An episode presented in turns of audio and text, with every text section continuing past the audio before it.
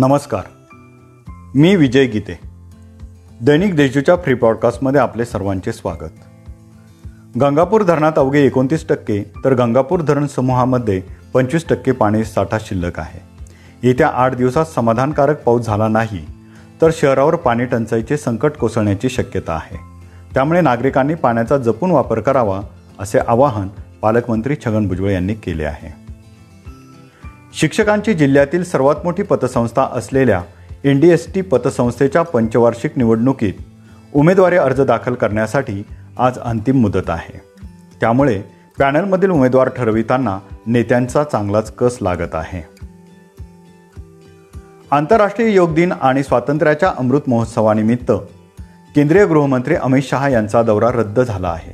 त्यांच्याऐवजी आता केंद्रीय गृहराज्यमंत्री नित्यानंद राय येणार असल्याची माहिती प्रशासनाकडून देण्यात आली.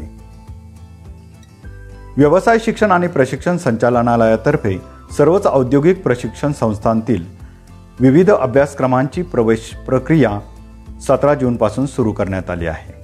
यंदा शासकीय आणि खाजगी आय टी आयमध्ये मिळून एक लाख एकोणपन्नास हजार दोनशे अडुसष्ट जागांवर प्रवेश प्रक्रिया राबवली जाणार आहे. मागील वर्षाच्या तुलनेत यंदा नऊशे जागा कमी झाल्या आहेत. बांधकाम उद्योगात सुसूत्रतेसाठी नोंदणी प्रक्रियेत सुलभता यावी यासाठी क्रेडाईतर्फे राज्याचे नोंदणी महानिरीक्षक श्रवण हर्डेकर यांना निवेदन देण्यात आले. नाशिक जिल्ह्यात दिवसभरात एकोणचाळीस जणांचे करोना अहवाल पॉझिटिव्ह आले आहेत.